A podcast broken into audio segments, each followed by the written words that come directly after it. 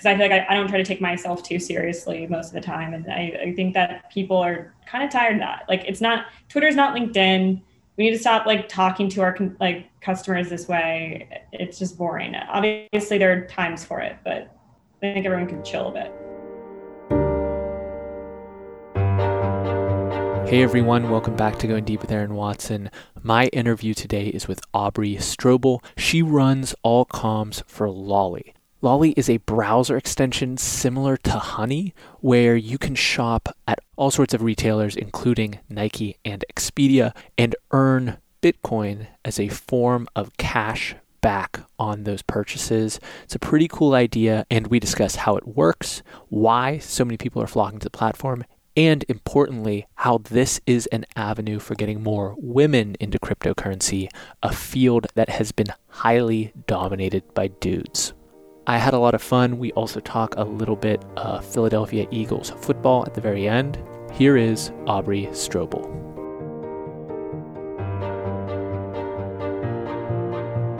You're listening to Going Deep with Aaron Watson. Aubrey, thanks for coming on the podcast. I'm excited to be speaking with you. Yeah, thanks for having me on. Let's start off. We, we are a show that sometimes covers the blockchain stuff, but we're we're all over the place. Sometimes we'll talk with you know an office furniture wholesaler. So some of the audience might not necessarily be familiar with the term stacking sats.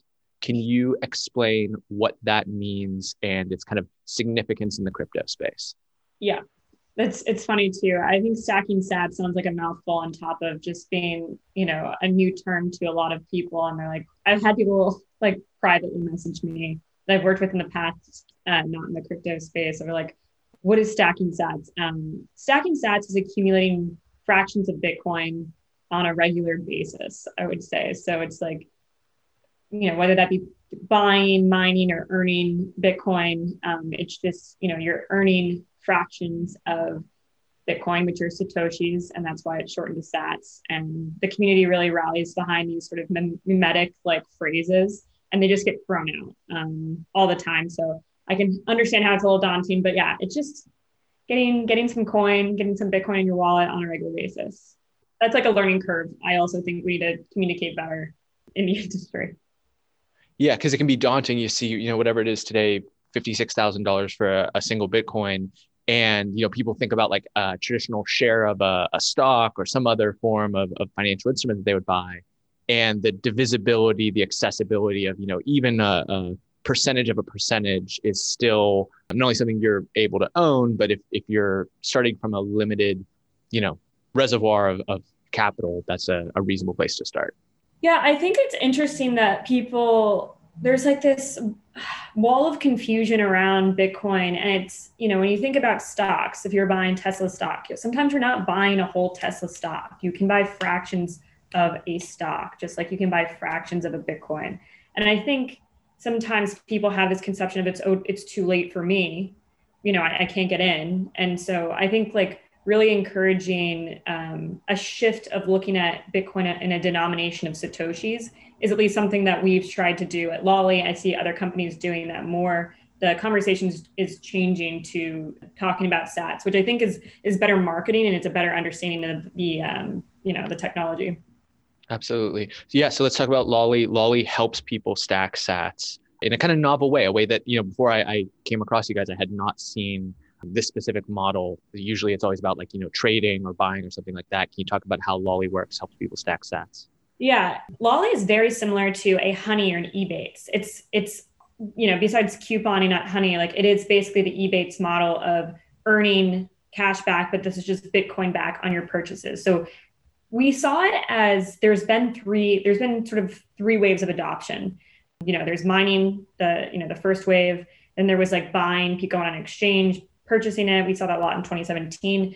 But we wanted to issue in a third wave, which is earning, passively earning Bitcoin, and really giving people every opportunity to stack sats that they can. Because you think about it, you know, your family members are probably not going to set up a mining rig in their apartment or home. It's it's costly, um, complicated, and that's just not that's not an option for everyone.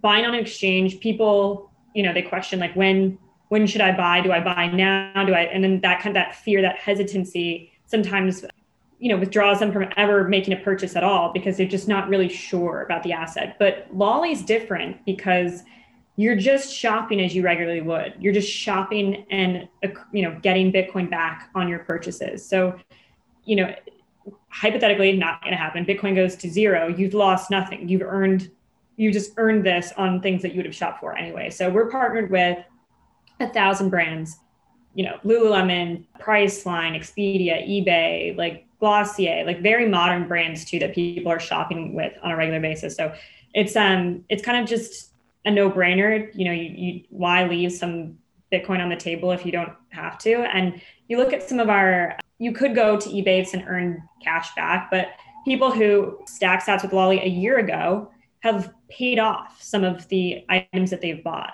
which is crazy. So um, we try to educate between cash back and Bitcoin, you know, back, why it's more advantageous to get the Bitcoin back. And some people that, you know, aren't aren't as familiar with e-commerce or some of these platforms might not even necessarily like the actual mechanism of how a platform like like this works. Is it is it accurate to say this is kind of tied into the affiliate deals that these uh, retailers will usually have for anyone that can drive traffic to their site? And then some of that uh, affiliate commission is basically being passed on to the user. Is that is that a reasonable understanding of it? Yeah, the business model is simple. You know, we bring in a customer. So it works great on both ends, the merchant and the uh, consumer are both getting exposure to Bitcoin without having to like really get involved with Bitcoin because we're helping facilitate that relationship. The merchant can offer and be like pro Bitcoin, offer Bitcoin rebates.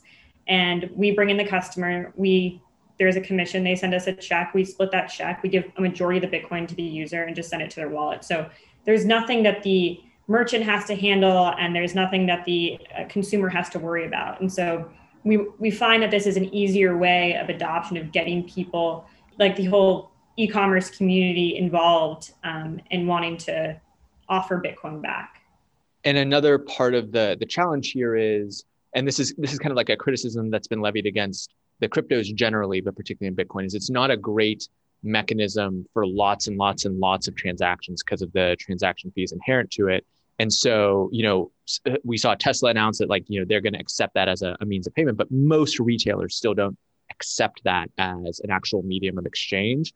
So this is also, from the retailer's perspective, a way of getting adjacent to this very hot space without necessarily completely changing their financial rails for accepting payment for the stuff that they're selling. Yeah. Well, I do think that companies will do. I think in twenty twenty-one, you'll see that. I think there will be companies that integrate, like how Tesla did, receiving Bitcoin for payment on, on things. I mean, you see governments doing that already, like, you know, Miami, the governor or the mayor down there, he's offered people the ability to pay their taxes in Bitcoin. So I think you'll see that. I mean, it's advantageous for these companies to do that. I, I believe personally, but um, yeah, I mean, taking out the stress, even though, you know, while I feel like Bitcoin is simple, it can be complicated for a lot of people. Taking that stress away from them is really what we're trying to do. And obviously, like, you know, Lolly, you know, is a custodian, but we do want people to, to, we want to be that gateway that people can then take their Bitcoin off eventually and like own the asset, but that there needs to be some sort of training wheels to get them there. It's not just overnight thing. I love the meme that's like slowly and then all at once. I think that's like kind of how we operate, where we feel like we're, you know, getting people in the door, getting people like comfortable. And then once they kind of have ownership over it, they're kind of looking at the price a lot. You know, they, they're like, they're engaged, they're checking the price. They're, they're like, oh, I, I could have earned Bitcoin on that. I could have done this. And, and then that kind of makes them an, an investor. Um, without having to like basically have them jump off the like high dive immediately. You know what I mean? Absolutely. And so the the custodying part is really interesting. Like, you know, to compare, there's um, the Grayscale Bitcoin Trust, e- exceptionally uh, growing exceptionally fast, that custodies Bitcoins for all, everyone from like institutions to, you know, folks like my dad who don't want to mess with having a private key and a passcode and, you know, this control over every single coin, and they just kind of want that exposure to the asset to some degree. And then someone like me, who's more about like, you know, I'm, I'm trying to understand this and see what I can do with it and, you know, play with a hardware wallet and these other elements. Can you talk maybe just in broad strokes about how that custodying works? Because that's very similar to like what PayPal did in, you know, allowing people to buy and sell crypto, which is we're going to basically hold this for you. You're just going to have the capacity to buy and sell it. Yeah, exactly. Without getting like too OPSEC, you, you know, and explaining how we handle our Bitcoin. But yeah, we, we buy Bitcoin and own it. And then, you know, we basically transfer it out to the customer whenever they want it transferred out. And we we really encourage people to do that. Um, I don't know if everyone's ready to be their own bank. I know we like to say this phrase. I still think we're really early. Some people don't want that responsibility. It freaks them out. And I think we can be understanding of that. Totally fine. We get that. Um, I think if people are leaving their, you know, their Bitcoin on and any sort of exchange, you should be earning some sort of interest on it. Um, I encourage that if you don't want to put it in a hardware wallet, like you're just, it's all about like gamifying the system, really. There's always a way to be really getting a, a kickback, and not to go too off, you know, the track of what we're talking about, but like think about, you know, just credit card rewards that you use, like a, a Chase, like you're, you should be getting a reward. You should be making your purchases with Lolly on a credit card. That's a reward. You get points for that. You're also getting Bitcoin back. There's so many ways to be accumulating free money in, you know, today's world that was not available, say, you know, even fifteen, twenty years ago. So it's like, I I think that I, at least what I try to do at Lolly, you know, as the head of comms and, and running marketing, is trying to get that message out there and trying to help people basically have more autonomy over their wealth, because there there is ways for people to like elevate out, out of, you know, wh- whatever tax bracket they were born into. And I think that's like really the power of Bitcoin. Absolutely. I mean, to take that example a step further, you guys partner with Expedia. So mm-hmm. I could be buying uh, my vacation through Expedia. I could be paying it for uh, with it for a credit card on which I get rewards. And then they're interview uh, integrated with the buy now, pay later platform, Klarna, which is like a firm and those other ones where you could even break out the payment for your vacation into installments over time. Exactly. So the the the amount of tools available to the average individual to finance whatever it is that they want to do. You're not a vacation person. You're a, you know, you need new Nike shoes, whatever the thing may be, is staggering. It's it, it's unparalleled at any other point in time. And to me, it's it, it's mostly, it's not even creativity. It's not like you're being creative to assemble that all together. It's just having legibility over all those things, because there is so much and it can be overwhelming to like think about that. And then to also think about like your diet and also think about like the eight other things that you're juggling to just maintain your life. Exactly. Yeah, I, I totally agree. But, you know, the way that financial institutions have been set up for so long is really to be against, you know, the, it's like a casino, like they're, it's the odds are always against you. They've always been against you. And so I think this is why we see things like the GameStop um, short squeeze and like things, we're seeing this like shift culturally, or like the sort of a, a revolution of people just tired of that and trying to take ownership back. So, well, it does take like time to look into how to get the most bang for your buck when you're making any purchases. It's totally available. It's totally out there for you. Um, and so I, I encourage people, you know, when they're looking into how, how they're receiving their rewards to really, you know, question, like, should you be getting cash back? Like, why, why are you not choosing Bitcoin? Like, that's a question I'm interested in knowing. And a lot of people just haven't built that trust, but I feel like, you know, if you're stacking sats with Lolly, you're basically dollar cost averaging in, because you're, you're at different price points of whenever you're purchasing said item. So you're going on that trip to wherever, uh, or just buying a shirt, buying a gift, sending your mother flowers, you're, you're stacking at all different Bitcoin prices. So within your wallet, then you have like a, a really good average of, you know, Bitcoin. Absolutely. So how did you end up in this role as the head of comms for Lolly? You were a, a senior account executive at a pretty large uh, a- agency yeah. in New York. I'm sure that there were other options available to you. Like, what was it that attracted you to the Bitcoin space generally, specifically to Lolly and, and this kind of uh, startup? So I got into Bitcoin in twenty sixteen and uh, started working at a firm called Waxman, I think in twenty seventeen. And it was kind of a jump. Um, it's funny now, you know, my parents and people were like, what are you doing? Like, what are you doing to get involved in crypto? And that was basically the whole I C O, S T O wave, which was just nuts. And then the first sort of major bull run for crypto. And that was, what a time to be alive. That was an insane time to work in the industry. Everything was growing really quickly. And, you know, then the bear market came, and still worked on a lot of projects, still believed in, in what we were doing.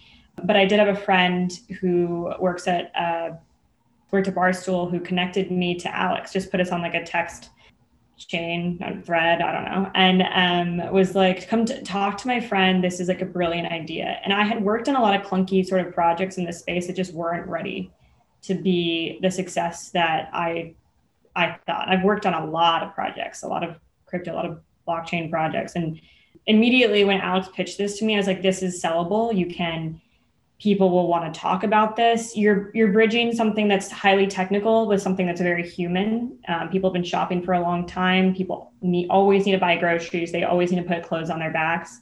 And not only that, you're bridging like trust, which is these brands that people have shopped with their whole lives, to something that's maybe foreign or uncomfortable, Bitcoin, a new medium of exchange, and you're putting that together. And that is how you build trust, you know, with a consumer.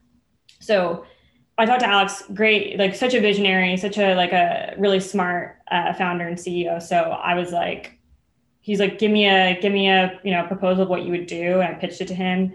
And then basically he's like, all right, let's do it. And we've been building ever since. And I mean, we just, we're just growing like crazy um, right now. So it's, it's an exciting time to be working in the space, and like super proud of what we've been able to do. We've given over, um, you know, three million dollars worth away in Bitcoin on, you know, Lolly, which is like insane to me. Um, and it really feels really good every day to like give people money. Like that's such a great job to come in and like, it's a pretty good gig. It's a great gig. I'm just, and like yesterday I just dropped like ten people, a hundred bucks in Bitcoin. And I was like, I feel like I made their day. Do you know what I mean? Like they, they, it was like the end of the day and they probably didn't know that they were going to win anything. And I was like a hundred dollars, a hundred dollars, a hundred dollars. And that feels so good to me. Like I just, I just happy that other people can own the asset and feel great about it. And not only that, we're bringing so many um, more women on, which I'm really proud of. You know, inherently crypto has been sort of like a male dominated space, but like this whole new wave is bringing a ton of women on. Like thirty percent of Lolly's users are female,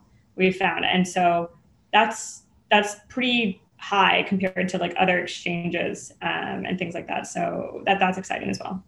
Even if you just think about it in, uh, as two industries overlapping, you got tech and you got finance, two of the broiest, um, yeah, you know, this is what historically. I say all the time. This is what I say. And people are like, why aren't women involved? I'm like, it's because you have an overlap of like, there's always been fewer women in tech. There's always been fewer women in finance. You put these two together and that's not wrong or right. It's just what it has been. And I think we need to just like accept it. We can get women in. Sorry, I didn't mean to interrupt you, but like I've been, I've been saying that like for so long.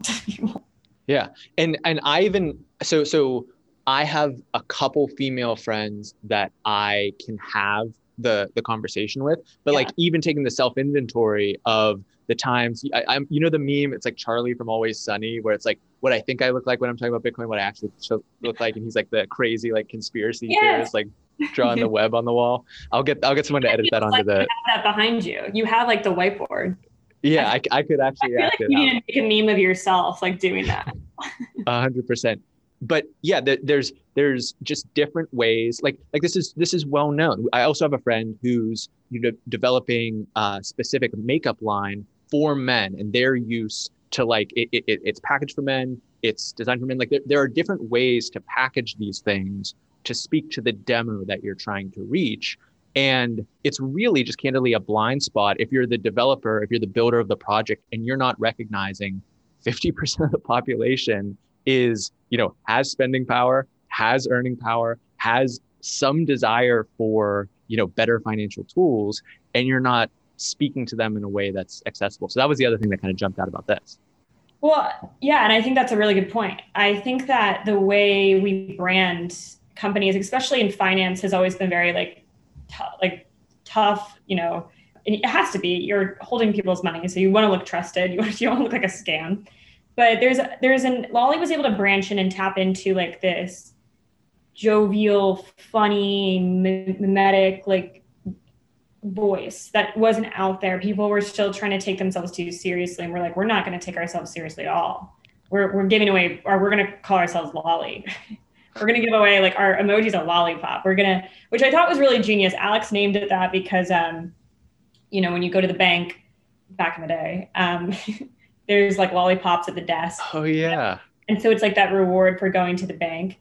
and very genius, very, yeah. But um, that's kind of the idea there, but it's, it, it's supposed to be happy. It's supposed to bring, like, it doesn't need to be this like hard, complicated thing. Like even our colors are purple. Like the way we run our social and marketing is silly by most, you know, terms. And like, I think that's kind of just where marketing is going. People, these, all these brands are taking themselves so seriously. All their copy is so dry. Like get, get people involved by acting like a human. And I think that's really what drew me to the company, because I feel like I, I don't try to take myself too seriously most of the time. And I, I think that people are kind of tired of that. Like it's not, Twitter's not LinkedIn.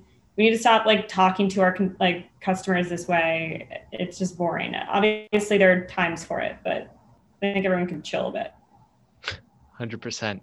Um, that was the other thing that I wanted to mention, just the comm strategy generally for Lolly. Um, so you referenced Barstool. Um, I, I think Morning Brew fits in a similar vein of these very kind of personality-driven brands where there's, I always say there's like the banner over top that everyone's kind of flying under, but underneath that flag, you have a bunch of kind of very distinct entities and you're not going for, you think of like a, a previous time where like, you know, an I B M salesperson had to have like the same haircut and it had to be a blue shirt because there was like a uniformity that, you know, signaled safety, signaled whatever that you were trying to get through. And that's, this is just not the era for that type of strategy. So you, I mean, you very much have, have come to occupy this almost like, you know, face of the brand, so to speak. And, and in the way that in a previous era, there would be like the celebrity spokesperson that you kind of pulled in to, to, you know, be the mouthpiece for a brand that was coming out there. How have you thought about that? Like, where do you, you know, take influences from? You know, the, the, the beauty of the memes is you can kind of, you know, regurgitate in your own voice very, uh, very quickly. Yeah. Some inspirations from the beginning um, was Barstool. I actually, my friend who was talking about earlier, he, I got to know him in twenty, I think it was twenty sixteen. So that's right before they hired Erik Nardini, who became the C E O. And she really, I mean, the growth from twenty seventeen at Barstool to twenty twenty-one, it's, I mean, it's insane. Like the, it's a huge media company, and they've extend, expanded expanded out of just um, sports, obviously, to just all sorts of content and events and all of that. And so I recognize that. I don't really know why, really early, just watching their model that all companies are media companies and they all need to have um, this footprint. And it's funny because people used to talk for years and be like, get your social, your intern social media manager. Like you're in, you're, especially during a pandemic, the only way you're communicating with people is through social. Like that, that we, you live online. There's no Lolly store that you're going to go into and like, yeah, I don't know, shop at. It's, we're all online. So how do you, you know, build the people that you work with into brands and then potentially influencers down the road? Um, I didn't think I would, you know, grow myself this far, but like it, it sort of just happens because, um, you know, you're talking about the stuff that you're interested in, you're talking for the brand.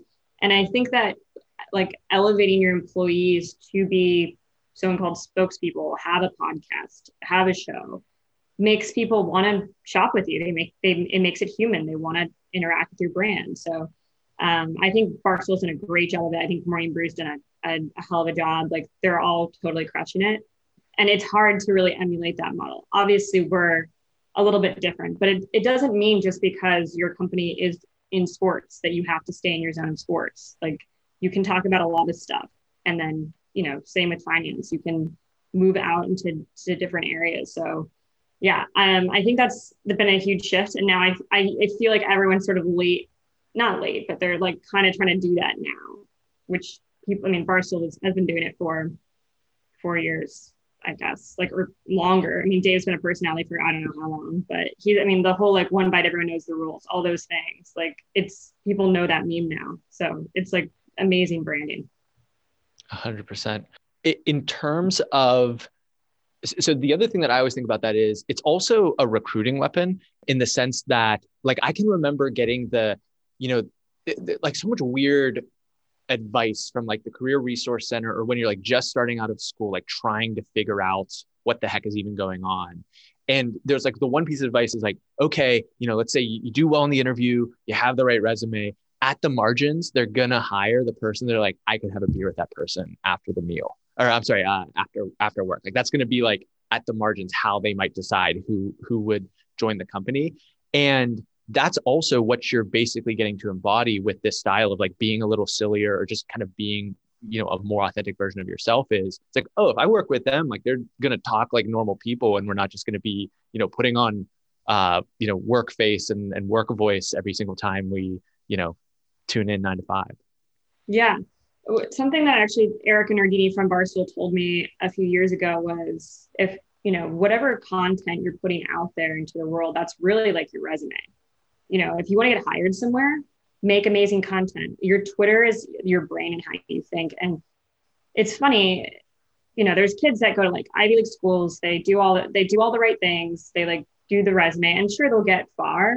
I think in the startup space, and if they, if they want to run up that line, that's fine. That's like a very traditional model. No one's knocking that. Uh, I would say that you don't need to do that. You don't even need to go to college anymore. In my opinion, you make amazing content. You want to like work for a company, just do it. Just put it out there. They're going to notice it after time. If it's really good, people will want you to work for their company. That is your resume. Like, I think that you can learn a lot of that online. You can learn a lot of it on YouTube. You can pick up the skills that you want. If you want video editing, um, if you're smart, witty, you can put out memes. I mean, that is the internet. Like, can we just zoom out and just realize that like the whole GameStop saga was like memed into existence and like took down hedge funds? That's insane. That's the world we're living into. All the memes are changing the money. Dogecoin, like it, it, it's there's, it's not the same anymore. And people are still trying to play by that old, um, like that kind of run that old playbook. And it's just, you can do it, but like, I, I think the world's changing personally. And, and in another ode to Barstool as an, as an innovator, like he hired Vindog to be his meme maker. And yeah. I, I've also spoken with like friends, like, like every, if if you could in some way, and it really, once again, would be the resume of just like what you've put out in the past, but if you could develop this track record as a meme maker, doing it timely, doing it wittily, doing it, you know, on point with, with high acknowledgement of whatever trend, I feel like that's something that every savvy company will be hiring for in the near future. Yeah. Yes. Mark my words, there will be roles for chief meme officer. It'll be like the new C M O, but like a different C M O. Um, I, I genuinely believe that. I think that the, especially for someone who's worked in comms and, and agencies and, and has seen that process of how long it takes copy to get approved, sending it to someone else's side, sending it to someone else's side. We're all agreeing on the messaging. By the time you get that out there, sometimes it's too late. And I saw an interesting TikTok or someone explaining about how trends change so fast on TikTok that the brands that are trying to should basically stay relevant on TikTok, it's taking them too long. And the trend, once the trend dies out, it's done. Like same things with memes. Once that gets to the Ellen DeGeneres show, cut it. Like it's, it's done. Like people try to like, I mean, the Bernie meme is a great example of it. Like people kill that to death. Now it's not used at all because it, it's not funny anymore. And so like you have, you have to be able to move quick, and you will, you need to let your creators and the, and have that trust in the people running your brand, that they're going to do things okay, and just let them, let them go, because either, either that or you're too late, you're just wasting your time, which I think is an interesting thing. That's how fast the internet is moving now. Totally. And and the truth is though, you know, outside of some of the, just the really out of bounds, like immoral stuff, most of it isn't going to be devastating if you get it wrong. Like the, like the, you, you can take a lot of shots on goal, some of them miss. And as long as you're not like turning around and shooting it like at the coach on the bench, you're probably going to be okay. Yeah, that's the thing. I mean, you have made no guarantee also the way uh, TikTok's algorithm is very interesting, and I've done some research into it, but you don't even know if that, that video is going to be seen that much. It, it could take off, it could not, you don't know. And that you need to take up risks with your brand. I get people are very, want to protect their brand. I understand that. As long as like, you're not doing anything that is, you know, super insane. And I mean, we can, you know, I don't know if you saw the Burger King thing for International Women's Day, like women belong in the kitchen thing. That, you know, there's times where you're just like, eh, but also did, was Burger King the most talked about company that day? Like, is Burger King going to go away? I mean, it was, I, I don't agree with it, but like, let's zoom out. Was Burger King, did it get all the exposure that it wanted? So isn't that the goal at the end of the day? You're trying to like do something that people remember. I mean, it's like controversial GoDaddy Super Bowl ads. Like, is GoDaddy out of business? No. Is Burger King going to still sell burgers tomorrow? Yes. And you can say it's negative, but people are still going to go get fries and a shake from there. Like, I don't, I just think we all need to chill out. Um, I don't think it's, there was, wasn't the right messaging, but um, you know, if you're TikTok, if you're whatever meme you don't do right, as long as you, you're not doing something absolutely, you know, heinous, I think you, and cancelable, I think you could probably do okay. It's, you just got to take a risk. Absolutely. Well, Aubrey, this has been great. I want to ask our, our standard last questions, but before I do that, I want a prediction for the Eagles next season. Oh my God. Um, that's so funny. It's hard to say. Jalen Hurd. I mean, to be honest, I'm glad Carson Wentz is gone. I've been saying it for years. Do you want me to give my honest prediction or like? Yeah. I don't, I don't think, I think it's a, I think it's a losing se- season. Do you want me to give you like the, I guess seven and nine? I don't know. I don't think it's going to be like that great of a season. How many games are there? sixteen usually? Yep. If they don't go back to the old, whatever schedule they did last year, seven and nine. I don't know. I don't think it's that great of a season, to be honest. A little bit, little bit of a reload, restock the barrel, figure out what you got and hopefully. It'll, it'll be rebuilding for several years. I'm going to say that. We, we need a lot of help. And I think Howie Roseman should be fired. That's all. Right on. We had a, we had a previous guest uh, predict, you know, roaring success for Tua in Miami before the season uh, last year. It didn't work out so well. So we'll, we'll return back. We'll see if it becomes true. This has been awesome. I want to make sure that folks can uh, check out Lolly, uh, see what you guys are building and doing over there. In addition to the, the great content you guys put out, uh, what digital coordinates can we provide for people that want to learn more? Yes. First, if you have not signed up for Lolly, do so immediately. It's lolly dot com. And we are on Twitter at TryLolly and Instagram at Lolly, TikTok at Lolly app. So follow us there. I'm at Aubrey Strobel on Twitter. That's mostly where you can find me. Um, but yeah, do all those things. Like, subscribe, follow us on YouTube as well. I do a weekly show called Lolly T V where I break down Um, I think the most important Bitcoin news. We do memes and um, some Bitcoin giveaways. So that's also another opportunity to earn stack sats with us. Right on. I, I love that. That when you said that that is part of your job is just like giving away money like that. That's uh, about as, as good as it gets. So people should definitely check that out. We'll link it all uh, in the show notes, in the podcast app. You're probably listening to this or at goingdeepwithaaron.com slash podcast for every single episode of the show. But before I let you go, Aubrey, I want to give you the mic one final time to issue an actionable personal challenge for the audience. Okay. I think that what I want the audience to do is if you have an elderly person in your life that you have not called recently, give them a phone call and talk to them. Obviously, I know some people can't really do it right now with the pandemic, but if they've been vaccinated and you can reach out to them. Um, I think have a conversation and just listen to them. I know a lot of elderly people have had a really lonely year this past year um, with the pandemic and not being able to see their family members. So I think that would be a positive challenge for your audience. I absolutely love that. My uh, my folks just got their their vaccinations completed. So I have been um, excited to dole out a bunch of hugs that have been, uh, you know, long overdue. So um, that's a, that's a fantastic challenge. I love that. Congratulations. Happy. I'm so happy for you. Thank you. Aubrey, this has been great. Thank you so much for spending some time coming on the show. Great. Thank you so much for having me on. We just went deep with Aubrey Strobel. Hope everyone out there has a fantastic day. Hey everyone, thank you so much for listening to the end of my conversation with Aubrey. If you're interested in more cryptocurrency related interviews, then check out past interview with Anthony Pompliano. Last year, in the midst of the pandemic, some economic commentary and his thoughts about Bitcoin.